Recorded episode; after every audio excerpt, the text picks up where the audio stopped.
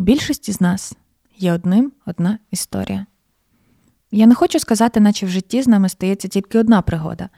Подій якраз незліченна кількість, а ми перетворюємо їх на незліченні історії. Але значення має тільки одна. Тільки одна історія, врешті, варта того, щоб її розповісти. Ось моя. Слава Україні! Я Оля. Я Андрій. І поки Оля не почала розказувати, чому вона обрала цей твір, у нас для вас є важливе оголошення. Що ж, 9 лютого в п'ятницю у Львові в Львівському муніципальному мистецькому центрі відбудеться публічний запис нашого подкасту. Початок третього сезону. Так що, хто є в місті, хто, можливо, буде проїздом, заходьте до нас. Всі деталі в нас в інстаграмі. Чекаємо на вас. Е, також нагадуємо підписуватись на наш інстаграм. Якщо ви хочете віддячити нам за нашу працю, ви можете підписатись на наш Patreon або BuyMeACoffee. А також у нас є ексклюзивна пропозиція задати нам анонімне запитання. Е, шукайте всі посилання у нашому лінктрі. Любимо, цілуємо. Отож. Чому я обрала цю книжку для нашого другого міні-сезону про закордонних авторів? Я Барнса ніжно люблю. Мені здається, він один з, напевно, найкращих письменників сучасності. Я читала е, доволі багато книжок, і більшості з них я поставила би дуже хорошу оцінку. Остання, оця, яку я читала чоловік в червоному халаті, мені не дуже сподобалась, але усі решта вони дуже ніжні, вони дуже щемкі, або навпаки, просякнуті таким оцим фірмовим е, британським гумором, якоюсь такою іронією, сарказмом, і мені це дуже імпонує. Одним одна історія вже була прочитана мною у 2020 році і справила на мене дуже дуже потужне враження. І мені захотілося е, повернутися до неї. Е, мені захотілося повернутися до почуттів, які вона в мене викликала. І мені захотілося поділитися з Андрійком е, тим, що я люблю. Бо ми з Андрієм, нагадую, хто не знає, читаємо зазвичай в особистому житті для себе дуже різну літературу. В нас дуже різні літературні смаки. Але іноді трапляється в цьому подкасті так, що ми добровільно примусово маємо читати те, що любить інший або інша. Отож, Андрію, як тобі мій світ? Ну, я не хочу нікого образити, зокрема тебе. Але ти тупа. Ні, ні, ні. Я не скажу, що мені книжка не сподобалась, але в мене багато питань до неї. Е, і загальне моє враження таке. Е, ну, Я собі чогось так відчуваю, ніби я сиджу в барі. Когось дуже довго чекаю, хто запізнюється, і до мене підсідає е, випивший мужик, і починає розказувати історію свого життя, яку я не просив і не хочу слухати, але він мені вперто і розказує. Зрештою, як я чекаю на цю людину, то я її слухаю е, просто з такою байдужістю. Ось таке моє враження від цієї книжки. Ну, е, добре, приймається, має право на життя. Обговоримо, можливо, як і в багатьох випадках за історію цього подкасту, я зможу якось змінити твою точку зору е, вже в ході обговорення. Отож, коротенько про сюжет. Сюжет простий. Дуже, як е, не знаю, як світ. Це історія кохання. Історія кохання безумовного, як до речі, і у нашому минулому випуску, але нещасливого. Можна так сказати, як так само у нашому минулому випуску. Е, ми знайомимося з оповідачем, з п'яним мужиком, як каже Андрій. Е, його звати Пол. І він починає свою розповідь з свого 19-го року життя. Він живе у невеличкому містечку, можна сказати, селі в Британії, е, в суперзвичайній родині. І він повертається додому з коледжу на літо. І е, його мама, така дуже активна жіночка, вирішує, що треба кудись його прилаштувати. На роботу він там не буде ходити. Нехай ходить в тенісний клуб. І він записується в тенісний клуб, теж так дуже з невеликим бажанням де він знайомиться з Сюзан Маклауд е, в турнірі, там, де двоє проти двох грають. Е, йому вже випав грати з цією жінкою. Сюзан на той момент 48 років. Вона е, заміжня, вона має двох вже дорослих дочок, приблизно віку пола. Спочатку вони просто грають в теніс, потім між ними зав'язується такий легкий флірт. Потім між ними зав'язуються стосунки. Ці стосунки не були простими, не були легкими насамперед через велетенську різницю в віці, через те, що вона заміжня, через те, що у неї є чоловік, якого вона по суті зневажає. Чоловік складний, чоловік, з яким в них дуже давно вже нічого немає ні в емоційному, ні в фізичному плані. Е, через те, що Пол боїться, не боїться осуду людей, він навпаки його хоче частково, тому що йому, як будь-якому 19-річному хлопцю, який вперше когось полюбив, здається, що його кохання не просто захопливе, бо це кохання, а також воно ще й захопливе, тому що воно заборонене, воно з старшою заміжньою жінкою. І в певний момент історії ми дізнаємося, що чоловік, е, якого спочатку вона називає Сьюза називає е, пан Слоштан, якого насправді звати Гордон, е, він не тільки беземоційний.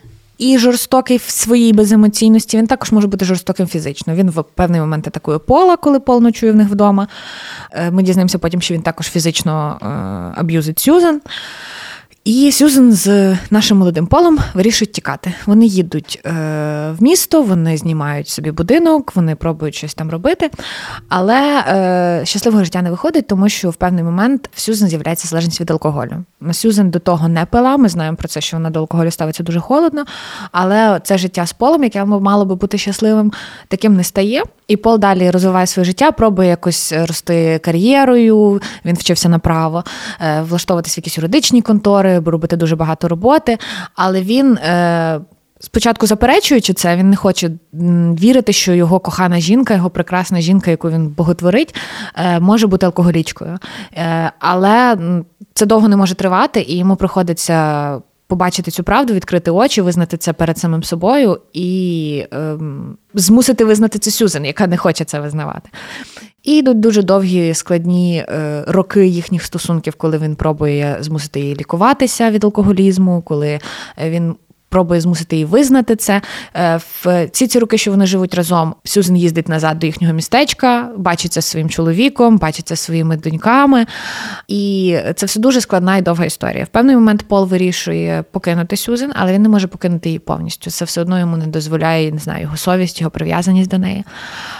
І він все-таки виїжджає від неї, пробує заводити якісь стосунки, але це все одно не працює, тому що коли Сюзен потрібна допомога, він кидає все і вертається до неї. Але настає переломний момент, він просить її доньку забрати її, і е, Пол починає жити своє життя.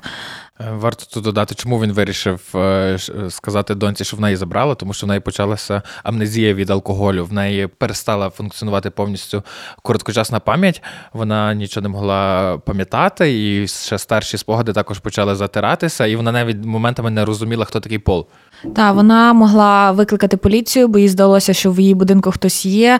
І коли Пол дізнався, що там хтось продерся в будинок, він приїхав, а виявляється, що в неї просто вже була не знаю, це біла гарячка чи щось таке, коли їй вже вижалися якісь люди, з якими вона там говорила, билася. І весь будинок був мільйон поліцейських машин, амбулянси, не знаю, ледь не пожежники. І Пол зрозумів, що він не може далі тягнути це. І е, донька донька почала піклуватися про Сюзен. Пол пробував будувати своє життя. Е, він пробував заводити якісь стосунки. Але це не дуже виходило, тому в певний час він просто звів всі свої стосунки в, до спілкування з жінками під час якихось своїх е, бізнес-подорожей. І це були короткочасні якісь стосунки. Він навіть в одну з цих жінок закохався і навіть вирішував вже купити їй перстень і зробити їй пропозицію, але вона вона його зупинила. Вона сказала: ні, ні, ми ж не домовлялись так. Ми домовлялися, що це просто короткий такий, е, як курортний роман, але business trip роман.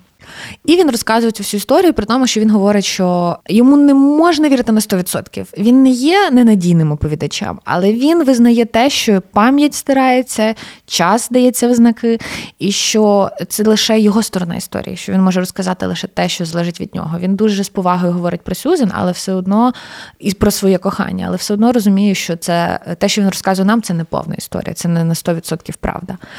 І в останні моменти життя Сюзен він її навідує останні роки вже перед її смертю. Е, вона не пам'ятає його, вона взагалі, ну вона наче не тут. Тобто вона в якомусь, як не знаю, старечій деменції вже перебуває на той момент. І ми прощаємося з Полом в той момент, коли він бачить Сюзан востаннє. Вона вже в хоспісі чи в якомусь такому спеціалізованому закладі знаходиться, і дзвонить донька ем, Сюзан і каже, що е, ну, вже недовго їй лишилося, чи не хочеш прийти попрощатись. Він дуже довго думає, йти не йти. Він приходить до неї, бачить її і намагається бачити у цьому тілі яке лишилось вже такому доволі старому, в якому вже не лишилося свідомості. Він пробує бачити в ній ту жінку, яку він покохав колись. але йому це дуже важко дається. І він теж трохи схильний до драматизування. Він сам говорить, що я хоч я не знав, мені здавалося, що це мало би бути як в фільмах, як в книгах, коли це якийсь такий драматичний момент. Вона все одно його не згадує, вона все одно є в якомусь своєму вже світі, її мозок поламаний алкоголем, деменцією і вже просто віковими змінами. І він виходить з її палати, е, питає в працівника цього закладу, де знаходиться заправка. І останнім реченням є, що хлопець, е, який працює там, був дуже помічним. Коли я читала цю книгу вперше, я читала її так, як хотів подати її, напевно, пол, як історію, його історію кохання. Е, такі бувають в багатьох людей якісь історії кохання, які визначають їхнє життя, е, якимось кардинально їх змінюють. А зараз, під час другого прочитання, для мене це була настільки жахлива і страшна історія Сюзен, вона для мене стала головною персонажкою, і для мене її, її історія життя, історія її страждань, історія її нереалізованості стала основним таким наріжним сюжетом. І мені стало так страшно, і так боляче, і так сумно за цю жінку, за її непрожите життя, е, за те, як в неї все склалося, що е, вже далі я якось не могла сприймати це як історію кохання, хоча він постійно говорить про це як про історію кохання. Мені цікаво спостерігати, як ти кажеш, що от е, в тебе викликало якесь співчуття, або там тепер історія Сюзен тебе зачепила. Скажу е, наперед, що історія Сюзен частина мені також була найцікавіша, тобто частина кохання пола мені була нудною. Хоча автор спочатку і в анотації книжки вказано також, що е, письменник намагається сказати знову про ту саму історію банальну кохання, але іншими словами. Насправді я не погоджуюся, що йому це вийшло, тому що воно таке доволі максималістське вийшло. Ну, можливо, якраз бо говорить підліток, я не заперечую. Тобто, в мене не є критика книжки, в мене абсолютно нейтральна, якась в неї позиція. Вона в мене не викликала жодної емоції, абсолютно жодної. Вона мене присипляла за три сторінки. Я читав її три... Боже, жах, який ти бездушний. Фу. Я, я читав її три тижні, бо я кожен раз засинав. Просто тако, поки кіт не почав гристи книжку, і я, і я не просинався. От, але я до чого звів про те, що оповідь ведеться від імені Пола. І він звертається постійно до читача. І він це так розказує. Ну, Багато хто використовує такий наратив, коли вживає ти. І от тепер ти так думаєш собі, що міг зробити по-іншому. Наприклад, mm-hmm. не то, що мене дратує така форма, але він вживається ти, коли він е, роздумує про сутність кохання. І ніби що оці його роздуми це насправді якась е, універсальна істина для всіх закоханих людей, що всі так само відчувають. І я не погодився з жодною його думкою. Просто я думаю, боже тіп, ну ти так говориш, ти ти це так було доволі самовпевнено, ніби він вважає, що е, і тут я не, не зрозумів саме хто. Чи це персонаж настільки реалістично класно зображений, чи це дійсно автор?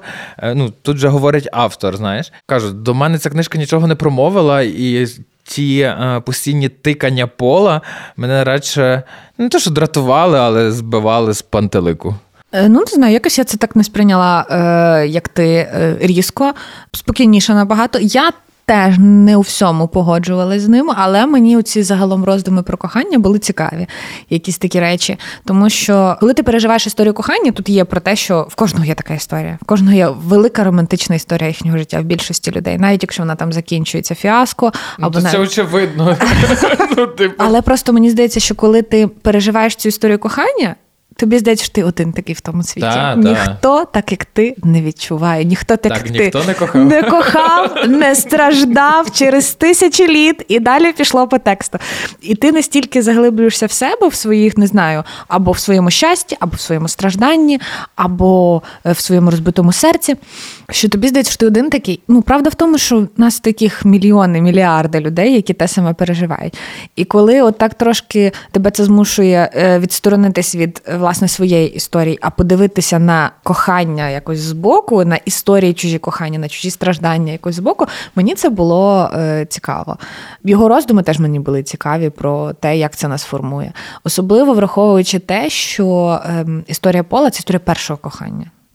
І перше кохання, воно, е, напевно, вдвічі ем, небезпечніше. Бо звичайна історія любові, ти віддаєш, не знаю, своє серце, своє життя, свою душу в руки іншій людині, і вона може зробити з тобою страшні речі, а може зробити тебе там нещасливішим чи нещасливішою.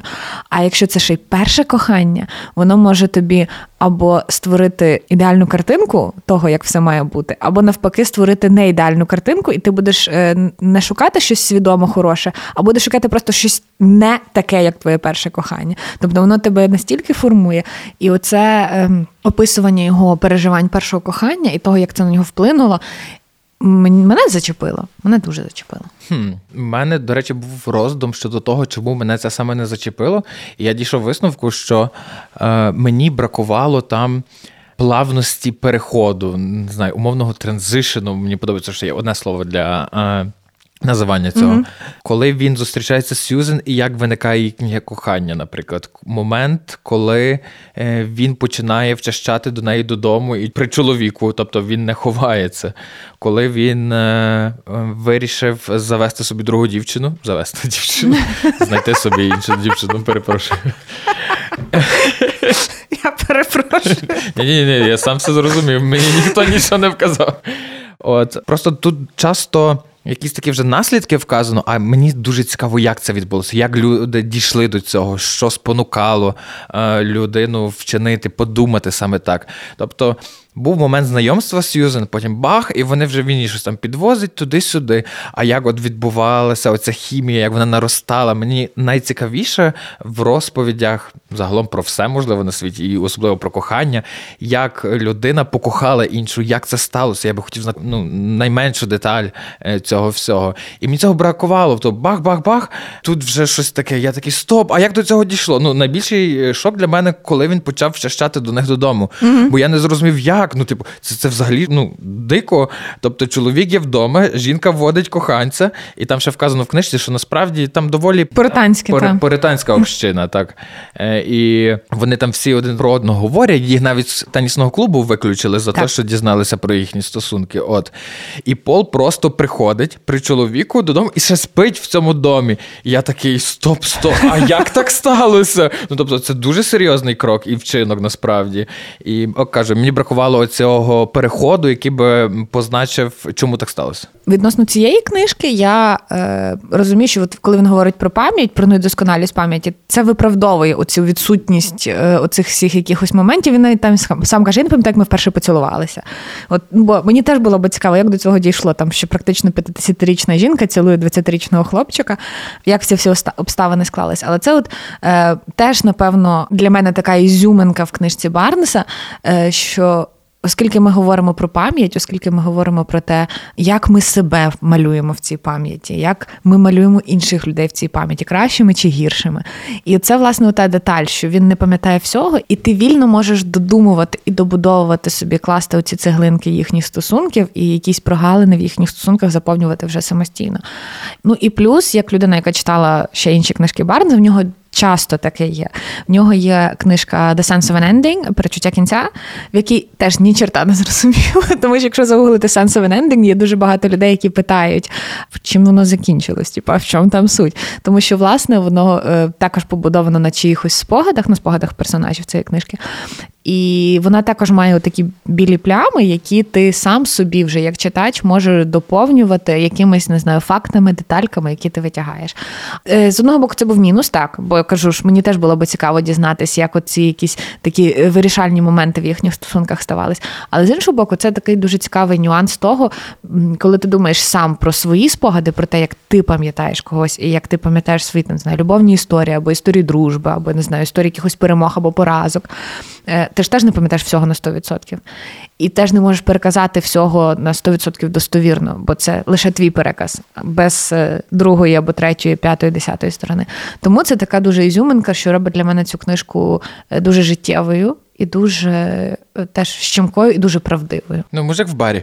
Мужик в барі. Ну, вона дійсно от така оповідь людини, яка тобі це розказує. І часто бувають моменти, коли автор повертається е, до якихось попередніх спогадів, тобто е, може йти оповідь не чітко по хронології. Mm-hmm. Таке буває моментами в книжці, і я це також зауважу, що це дійсно виглядає як справжня розповідь. Що він такий, а, а, ще це важливо. Та-та-та, що така деталька і повертається. От, Але книжка побудована з дрібних розділів маленьких. Я не знаю, як їх уривками називати радше. Вінєтки. Як скажеш?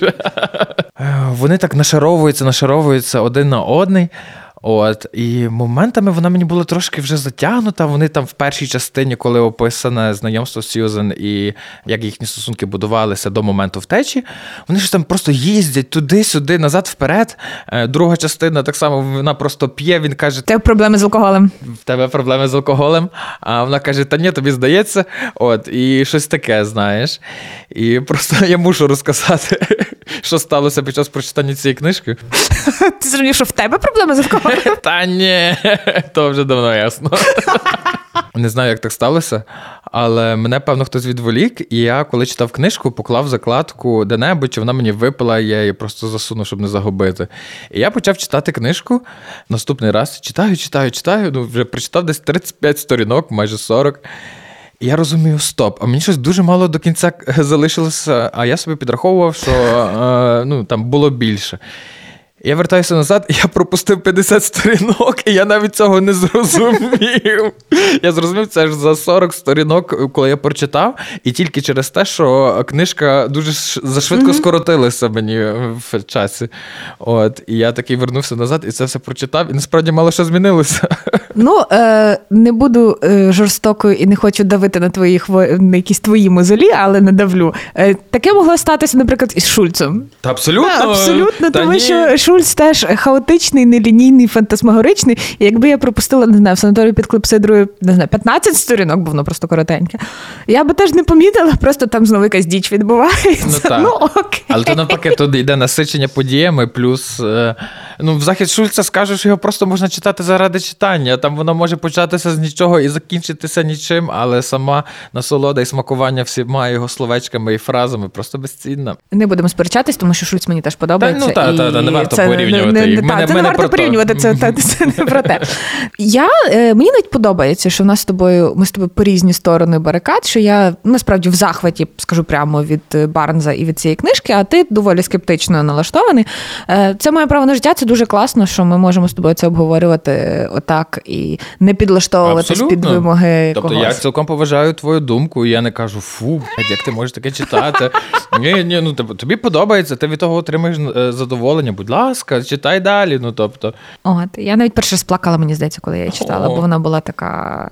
Ну, другий раз я вже не плакала, але от історія Сюзен, мені хотілося б про неї трошки глибше поговорити про цю персонажку. Якраз е, в мене записано в нотатнику запитання до Олі. У. Чого ти вважаєш, що Сьюзен спилась? Ну там не вказано, і мені було насправді ліньки, тому що кажу, книжка мене не зачепила, і додумувати якісь mm-hmm. розганяти собі теорії в голові мені також трошки не хотілося. Але я був впевнений, що ти маєш відповідь на це запитання. Я сподіваюся, що я маю, бо я це також обговорювала з своєю подругою. Ми пішли гуляти з собаками. Вона перша мені цю книжку порекомендувала, вона її прочитала ще в 20-му році. Вона мені її навіть подарувала на Миколая тоді. І от ми з нею йшли зараз, і я кажу: блін, я так зовсім по-іншому цю книжку зараз сприймаю. Я сприймаю насамперед як історію Сюзен, і мені цю жінку безкінечно шкода. І я спитала її: е, от як ти думаєш, чи могли взагалі Поле Сюзен бути щасливими? В принципі, тобто, і чи кохала Сюзен Пола? Це для мене теж було таке питання, тому що перше прочитання я була така, боже, це історія кохання, все окей, ну двоє людей покохали одне одного безкінечно, е, без будь-яких питань. А потім я зараз я вже задумалась, чи вона е, справді любила цього молодого хлопця, чи він для неї просто був чимось новим і просто чимось, що висмикнуло її з рутини, чимось, що могло змінити її життя, і вона вхопилася просто за цю не знаю, невеличку можливість, якусь примарну можливість змінити своє життя. Ну я це сприймаю з такого боку, як другий варіант. От і мені мені все-таки вона його любила, мені здається. Але ем, чому вона з нею сталося те, що з нею сталося? Вона потрапила в цю таку ж залежність від алкоголю, яка її знищила в кінці, на мою думку. Е, Вона не змогла отримати достатню освіту в той час, тому що це було там в якраз в воєнні роки, і жінки ще не могли мати такої свободи. І ну вона вона виростала в воєнні роки. Та, події та, вже та, після та, цього. Та, та. Ну тобто, коли вона була молода, мала е, юнка, і вона мала отримувати освіту, тобто вона не могла реалізувати себе професійно. Е, В неї також була історія нещасливого кохання. Бо чому вона одружилася з Гордоном? Е, насправді вона любила іншого чоловіка, але той чоловік помер від раку. І Гордон це було був той, хто просто по суті, ну не те, що взяв її силою, але ну завоював. А оскільки це були воєнні роки, і дуже багато багато чоловіків було на фронті, дуже багато чоловіків загинуло, е, то ну, Гордон це був ледь не єдина можливість, ледь не єдиний варіант, який в неї був. І в той момент, коли вони познайомились, він був доволі класним, притомним чоловіком і непоганою партією для неї. Тобто в неї вже була одна нещаслива історія кохання в її е, пам'яті. В неї був нещасливий шлюб з чоловіком, який не любив. Вони з чоловіком не займалися сексом. Він сказав, що вона фригідна. Тобто, мало того, що він не хотів її, так він ще й притлумлював всі її сексуальні бажання, якісь її потяги, е, якісь не знаю, тілесні штуки, її впевненість в собі просто знищував. І вона настільки, на мою думку, звикла жити в стані пригніченому, в стані постійного стресу, в стані тривоги, в стані постійного оцього е, готовності до чогось поганого що вона не вміла бути щасливою. Вона не вміла це щастя, яке могло е, в неї бути з полом, це майбутнє, якесь світле і щасливе, прийняти і прожити його повністю. І навіть коли вона втекла з полом, вона не сприймала це як е, щастя, вона все одно тягнула за собою якусь цю провину того, що вона кинула чоловіка. Єдине, що от я можу сказати, що вона просто не вміла бути щасливою. Вона настільки звикла до нещастя, що коли на неї звалилася навіть можливість щастя, вона була настільки розгублена, що їй було простіше. Повернутися до своєї травми, до того, що її ламало. Бо в тому, що її ламає, їй простіше жити. Вона знає, як там перебувати. Мені здається, що це ну, сталося саме так. Тепер, от ти сказала, і я з тобою згоден.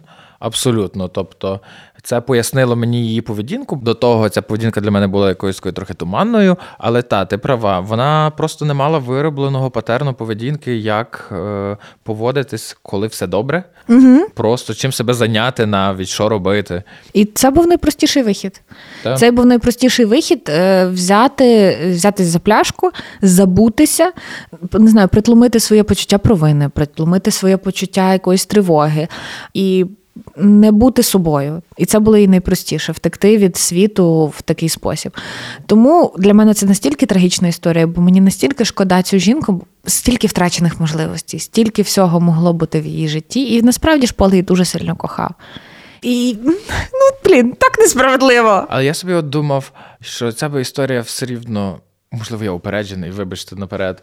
Але що ця би історія не мала би хорошого кінця в будь-якому випадку, тому що якщо б в них все було добре, то Сюзен старша від нього на 30 років. І коли би йому тільки за 10 років він війшов в своє 30-ліття, прекрасний час для життя чоловіка. Їй би вже І жінки, я перепрошую. Для всіх, для всіх, але їй би вже за цей час е, підходили 60. Ну тобто, і вон, ну, мені здається, тут би вже міг бути великий конфлікт, плюс вона би набагато швидше померла, ніж він. Так, звичайно. Ну е, знову ж таки, я не хочу сприймати е, це визначення, знаєш, як щаслива історія кохання, візьмемо його в липки, як те, ну, що типу, там двоє мене... людей вмирають в один день. день та. Та. Ну, це, це ні, там можливо, не знаю. Ні, ну то давай вже то не будемо спеку... не будемо спекулювати. Але вона могла бути щасливою в тому плані, що вони могли просто е, навіть це просто могло навіть закінчитись. Не травматично, це могло закінчитись спокійно, це могло закінчитись е, якимось мирним відпусканням одне одного, без оцієї драми, без того, що він бачив, як людина, яку він безмежно кохає, знищує себе день у день. Не те, що ця людина знищує, ця людина зникає. Вже немає тої Сюзен, яку він любив. Там є її вушка, які він там обожнював, е, але це не вона. І в неї немає свідомості, в неї немає почуття гумору. В неї навіть е, він дуже любив її зуби, але в один момент її чоловік вибив її зуби. І він і теж там часто згадується, що він дивиться на неї, він розуміє, що вона вставила собі нові зуби. Це вже не ті зуби, які він любив. Тобто вона навіть фізично вже змінилася в тих речах, які би не мала. Та там Пол згадував часто момент, е, коли вони кудись прийшли, і вона була в платі, яке мало такий самий патерн, як mm-hmm. диван, і вона сіла на нього і казала: «Е, Поле, дивися, я зникаю, я зникаю. І вже за багато років е, в його пам'яті ця фраза набула зовсім іншого значення, mm-hmm. тому що вона почала зникати з його життя через те, що почала пити, втрачати свою пам'ять. Я, до речі, читав недавно книжку Олівера Сакса, якраз про всякі порушення пам'яті, і він роздумував про те, що визначає особистість людини, і саме пам'ять, і спогади, і досвід формують нас тим, ким ми є. І коли людина це втрачає, ми стаємо ніким абсолютно. Я це собі також також роздумав, чому він казав, е, що Сюзен зникає, і я собі з цим пов'язав. Отак. Також е, в переказі сюжету я не згадала, але там є моя улюблена персонажка. Це жінка, якою я стану через 20 років. Я не сумнівався, чому що ти на ній наголосиш. Е, отож, у Сюзен є подруга Джоан. І ця подруга, ми також дізнаємося її сумну історію. Е, Джоан була сестрою чоловіка, якого кохала Сюзан у молодості, який помер від раку. Е, і в Джоан є своя історія. Вона, коли була молодою, вона була, ну, по суті, можна сказати, утриманкою. Тобто в неї був роман з якимось заможним чоловіком, е, одруженим. І в певний момент так сталося, що цей чоловік сказав, що він розлучається, але обрав будувати подальше життя не з Джоан а ще з якоюсь іншою жінкою. І це настільки зламало Джоан, що вона повернулася додому, доглядала за хворим батьком, потім батько помер. І коли ми вже зустрічаємо Джоан в історії Пола, вона є е, теж такою близько 50 років жінкою, яка багато курить, п'є джин, е, в якої є собаки. І вона доволі такий філософський персонаж. Вона дуже хороша подруга, бо ну, для мене, з мого, з моєї точки зору, вона насправді дуже щиро переживає за Сюзен. І мені дуже подобається те, що Джоанна, вона така в неї no bullshit підхід. Вона ніколи там нічого не пробувала завуалювати, якось не знаю, пробувати з цим полом, е, говорити м'яко. Вона говорила йому все, як є. Ну, така цинічна. Цинічна, тому що з життя її змусила.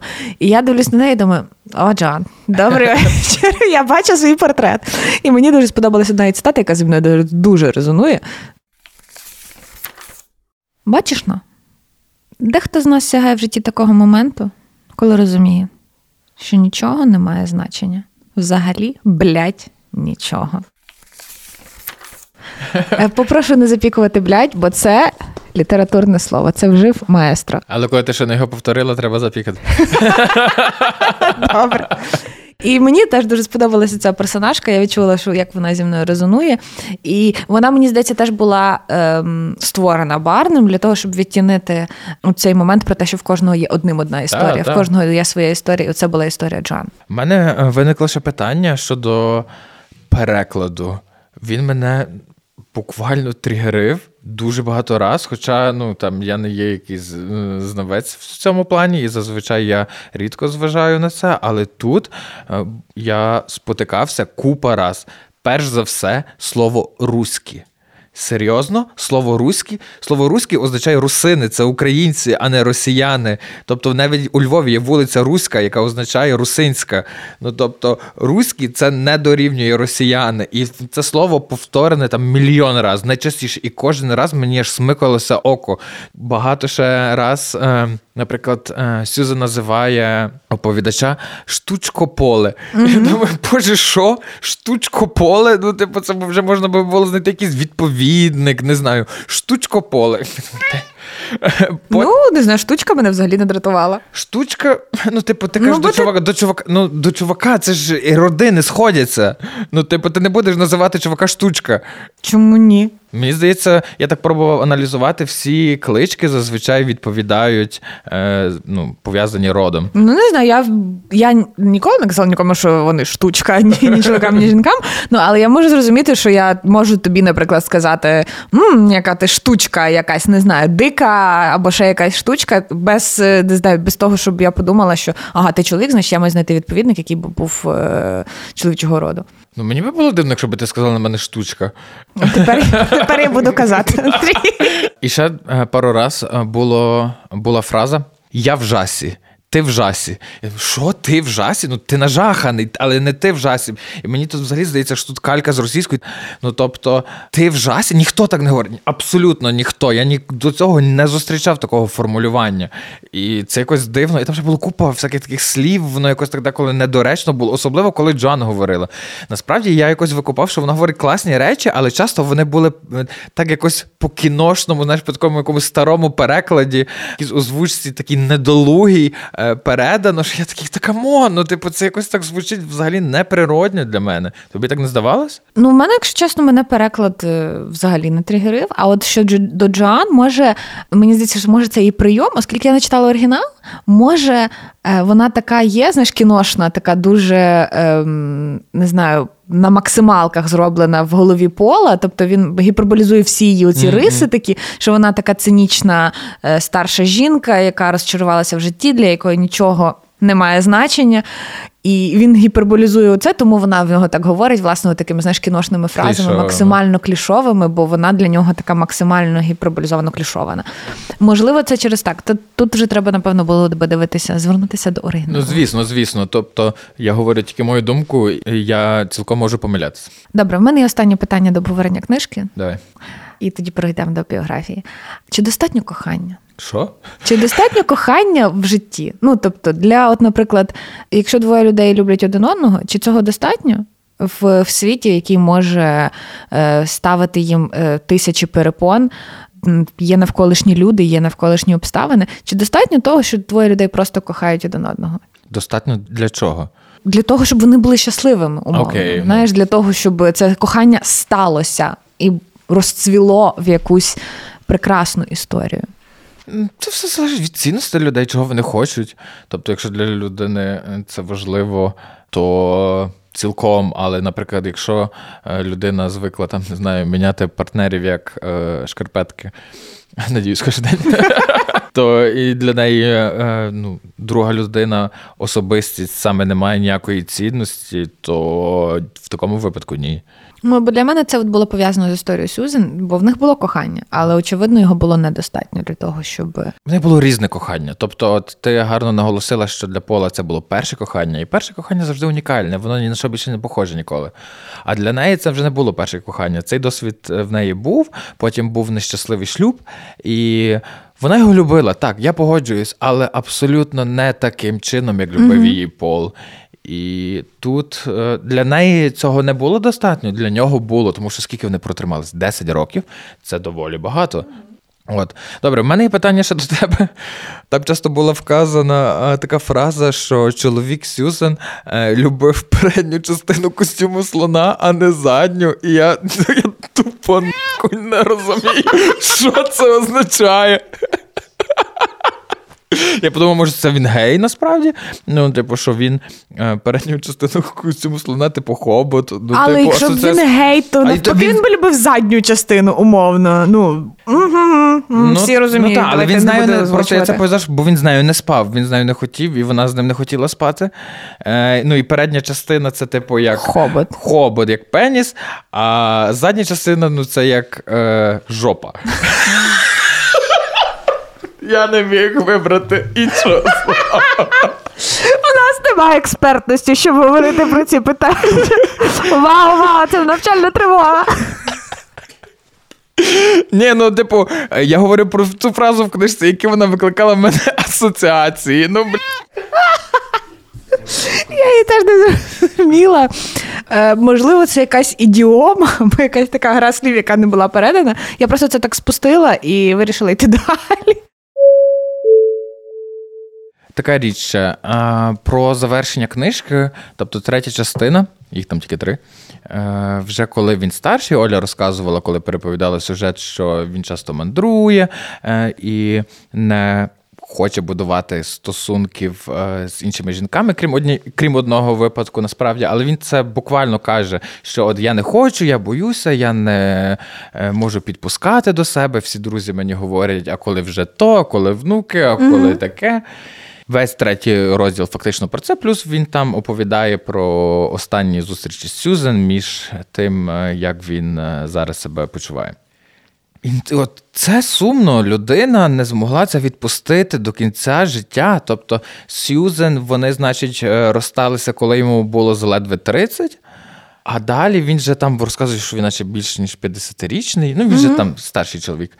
Я думаю, Боже, і ти не зміг відпустити цю всю втрату. Це так ну, це сумно, що він живе і вариться в тому минулому, і навіть всі ті фрази, як він там намагається видобути зі своєї пам'яті, він про це також наголошує, що він вариться в тому, воно постійно клекотить, він не дає йому спокою. Це прикро.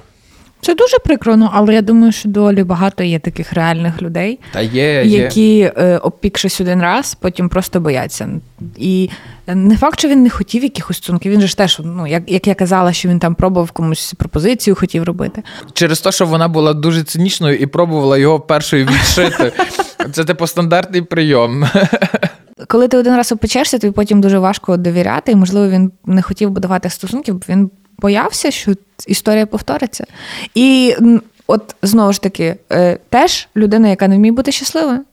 Є людина, яка по суті, Пол, коли е, Сюзен забрала її донька і почала піклуватись про неї, Пол міг мати все на світі, міг побудувати блискучу кар'єру, як він і в принципі зробив, е, і не знаю, зустрічатися з купою жінок і вибрати одну ту саму ідеальну, яку як досконалу, яка би була для нього прекрасною партнеркою. Але він, напевно, не хотів цього підсвідомо. Він боявся і знову ж таки боявся пробувати бути щасливим, пробувати будувати щось довготриваліше. Це просто суперечить моїм поглядам на життя і якихось якимось моїм цінностям, тому що я завжди вважаю, що життя надто коротке, щоб е, постійно думати про минуле, і варто завжди давати всім і всьому другий шанс. І знаєш, як Олена Теліга писала: Моя душа й по темнім трунку не хоче слухатись порад, і знову радісно і струнко біжить під вітер і під град. Так що це мій принцип, і мені завжди шкода людей, які тримаються за це минуле, або воно їх тримає радше. До речі, це ж теж ну це все філософське питання, але роман теж починається е, схожим філософським питанням. Що краще? Більше кохати і більше страждати? Чи менше кохати і менше страждати? Це врешті вирішив я. І є те єдине запитання, яке має значення. Ні, ні, ні, я це моя пам'ять це заблокувала. Це е, один з тих якихось таких дивних, дуже м'яко сказано, роздумів чувака. Я наведу приклад щось подібне. Ну, це таке протиставлення один одному. І якщо вникнути, насправді ця фраза безмістовна. Ну, проб... ну тому що я не знаю, чому ти смієшся над цією фразою, тому що ну, це банальність, це жахлива банальність, так, але. Іноді банальностям не бракне правдивості. Ну так, боя... бояльність. Банальність часто це просто, що фраза нам надоїла, так. і ми її чули мільйон разів. Але, але це вона не може Звісно, звісно, але тут ну про цю фразу, що ти сказала, ти не вибираєш чи сильніше, чи менше кохати. Ти кохаєш, як кохаєш, і це питання втрачає так, свій але сенс. Бачиш, він кохав дуже сильно стражданнями один раз, і відповідно всі наступні рази він обмежував себе в якихось можливих потенційних стосунках. Так, але він не думав наперед, окей, я не буду її кохати, бо я боюся, це все відбувалося десь так знаєш, а глибше. Ти знаєш? Ну. Та ні, ну я собі уявляю, як людина боїться, коли опекла класі чогось і боїться знову повторити цього досвіду, повторення цього досвіду, то вона не думає, ні, я не буду цього робити, бо стало так колись. В неї вже просто цей страх десь так, знаєш, циркулює на нижчих рівнях. Ну, я це так бачу, звісно. Е, Ще була дуже цікава частина. Насправді вона максимально другорядна, але вона спонукала мене на максимум роздумів. Я навіть не знаю, чи ти її пам'ятаєш, але я її також хочу зачитати, бо я про неї думав два дні підряд. Ця книжка мене взагалі не зачепила. Я думав про це два дні підряд. Це навіть не стосується персонажів. Але, значить, щось все ж тебе зачепило? Просто мені сподобалася єдина думка в цій книжці, про яку я ходив і далі собі носив і роздумував. Звучить вона ось так. На стіні дешева репродукція Ван Гога. Поле з воронами. Тобі подобається її розглядати? Знову таке ефективне, другосортне, підробне задоволення. Тобі здається, що в другого гатунку є свої плюси. Він може взагалі надійніший за перший гатунок. Наприклад, перед справжнім Ван Гогом ти міг би розхвилюватися від завищених очікувань і нервувати, чи правильно на нього реагуєш. Натомість усім і передовсім тобі самому байдуже, як там ти реагуєш на дешеву репродукцію в готелі. Може, так і треба жити. І саме тут про сприйняття мистецтва і другосортного, якщо я дивлюся там на картинку в інстаграмі, що якийсь аккаунт, який регулярно виставляє відомі картини, і я на неї дивлюся і оцінюю її е, дуже швидко і безпосередньо, то в музеї mm в мене би було інше враження, я би, можливо, хвилювався, я би намагався там пізнати якийсь глиб, глибший сенс, або там вже е, розглядати техніку. А тут саме просте, звичайне сприйняття мистецтва. І от саме про це я думав. як ми сприймаємо е, копії як mm оригінали. Гарний пасаж. Я, до речі, ти правий, я якось на ньому не е, закцентувала свою увагу. Але е, так, я прошу подумати. Тепер я буду два дні ходити думати про це. Дякую. Що, переходимо до біографії? Я до біографії. Налийте мені що вона, будь ласка. Отже, народився він в Лестері, це Центральна Англія. Е, в родині викладачів французької мови, що вплинуло безпосередньо на його захоплення французькою культурою, мовою, е, як це називається, франкофільством в майбутньому. Е, от, Але зразу майже вони переїхали до Лондона. Потім вже він навчався в Оксфорді. Після завершення навчання університету він працював лексикографом в славнозвісному Оксфордському словнику. Тобто він там підбирав слова, щось відбирав, наскільки я зрозумів. І перший цікавий факт е, це що він з друзями під час навчання на міні-автобусі вирушили в подорож в Радянський Союз. Я я був здивований, взагалі, що знаєш, їх так пустили, і вони там їздили, ночували в наметах, е, тобто там їли в якихось їдальнях. Я про це трошки знайшов інформації. І вони заїжджали так через Білорусь. Е, але потім вони поїхали в чудову нашу Україну. Вони були в Києві. Харкові і в Одесі. От. Е, Барн сказав, що йому насправді Радянський Союз не сподобався, ну не дивно. І що він має спогади з цієї поїздки це е, обгортку е, шоколадки Оленка. Серйозно? Боже, це так мило. Після роботи лексикографом він почав працювати оглядачем та літературним редактором у газетах New Statesman та New Review. Також писав телевізійну критику для Observer, і потім вже зараз е, трошки ближче до сучасності він також мав е, колонку про їжу. В Цікаво. одній з газет. Так, в нього таке широке коло зацікавлень. І першу книжку Метроленд він видав в 1980 році. Це 34-й рік його життя. Так. Доволі пізно. Е, Доволі пізно. Е, Але за рік до того Е, у 1979 році він одружився з Патрицією або Пет Кавана. Або Кавана, я, якщо чесно, не дуже впевнена, як там наголос е, правильно ставити. Ем, Прочитала в одному з його інтерв'ю, що вони познайомились на вечірці на 32-му році його життя, і на наступний день він надіслав їй е, записку чи то листівку з запрошенням на побачення. І от з того моменту вони були неподільні. Окремо хочу зупинитися на його дружині. Вона була літературною агенткою. Вона померла в 2008 році від раку мозку. Вони прожили разом 30 років. Е, вона була фантастичною жінкою, судячи з того, що я прочитала в її некрологах і в статтях, присвячених їй після її смерті. Е, вона була суперталановитою літературною агенткою. Вона була останньою з такої когорти ще е, таких старої гвардії літературних агентів. Вона мала просто фантастично прекрасний смак на літературу. Її боялися, і і, і боялися і видавці, і її клієнти, бо вона могла їй могли надіслати роман, і вона могла написати ну, типу, і це все, що ти типу, спромігся накалякати. Або, наприклад, якщо видавці давали якусь не дуже класну пропозицію е, для її замовників, для її клієнтів, тобто для письменників в плані видання, вона вона не сперечалась нічого, вона просто казала: Правда? Really?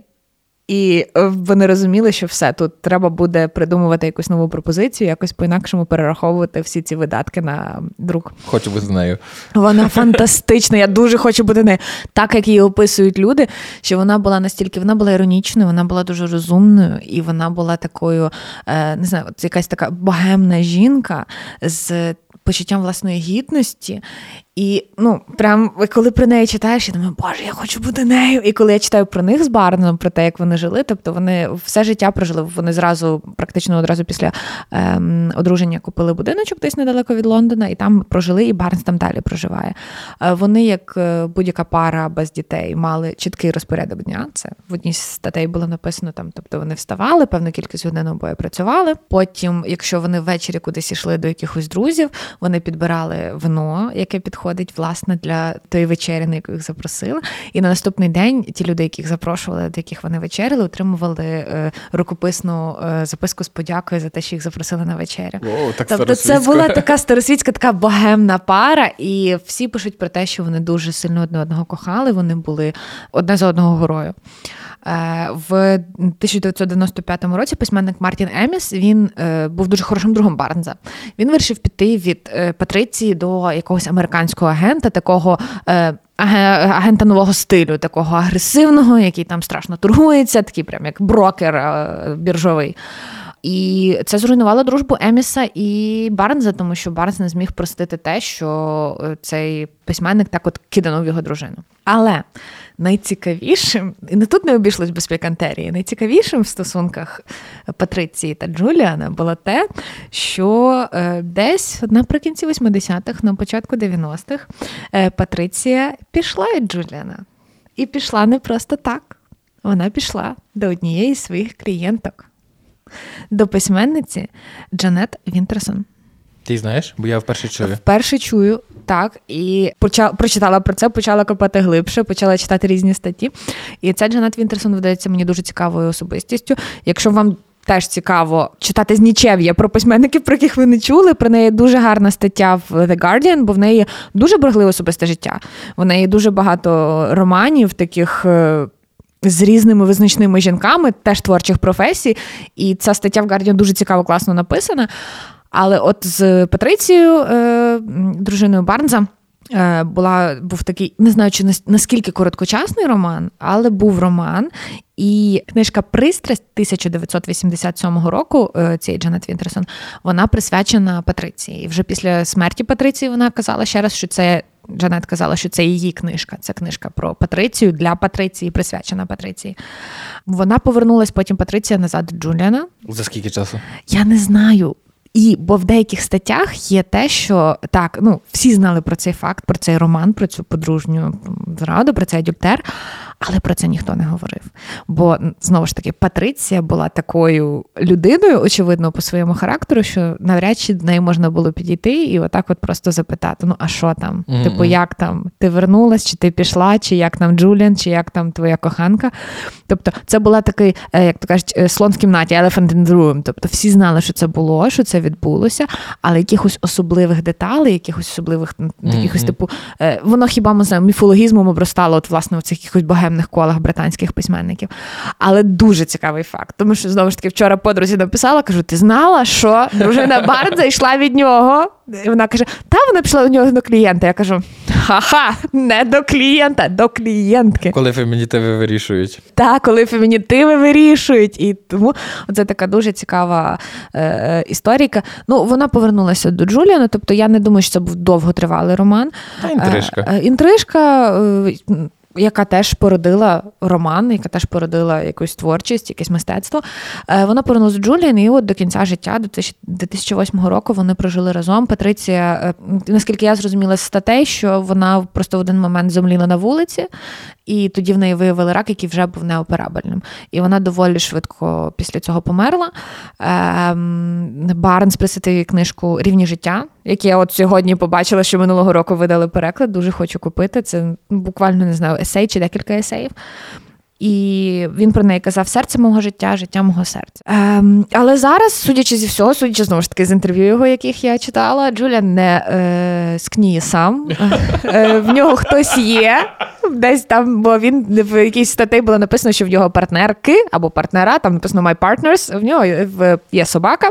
Тому е, навіть в поза 70 років Джуліан Барнс е, продовжує тішити нас романами і е, жінок увагою, очевидно. Тому що знову ж таки в одному з інтерв'ю його я прочитала, що він е, любить більше жіночу компанію. Він каже: в мене є чоловіки-друзі, але люблю більше жіночу компанію. Там нема оцього відчуття конкуренції якогось постійного. О, я його розумію насправді. І я б хотів завершити тим, що він у 2011 році отримав Букерську премію е, з четвертої спроби. Тобто, чи навіть до цього було чотири е, невдалих, вже не згадаю точно. Е, ми знаємо, що його твори були в коротких списках. Але він її ні разу не отримав, і аж в 11-му році, після стількох невдалих спроб, йому це вийшло. Е, ми, можливо, мало розказали про його саме біографію, і так само, чому ми розказали про його жінку, це те, що він ще досі живий, щоб ви розуміли. Та, і всі плітки завжди, як ми знаємо, з'являються після смерті, за життя зазвичай нема чим таким похвалитися. От.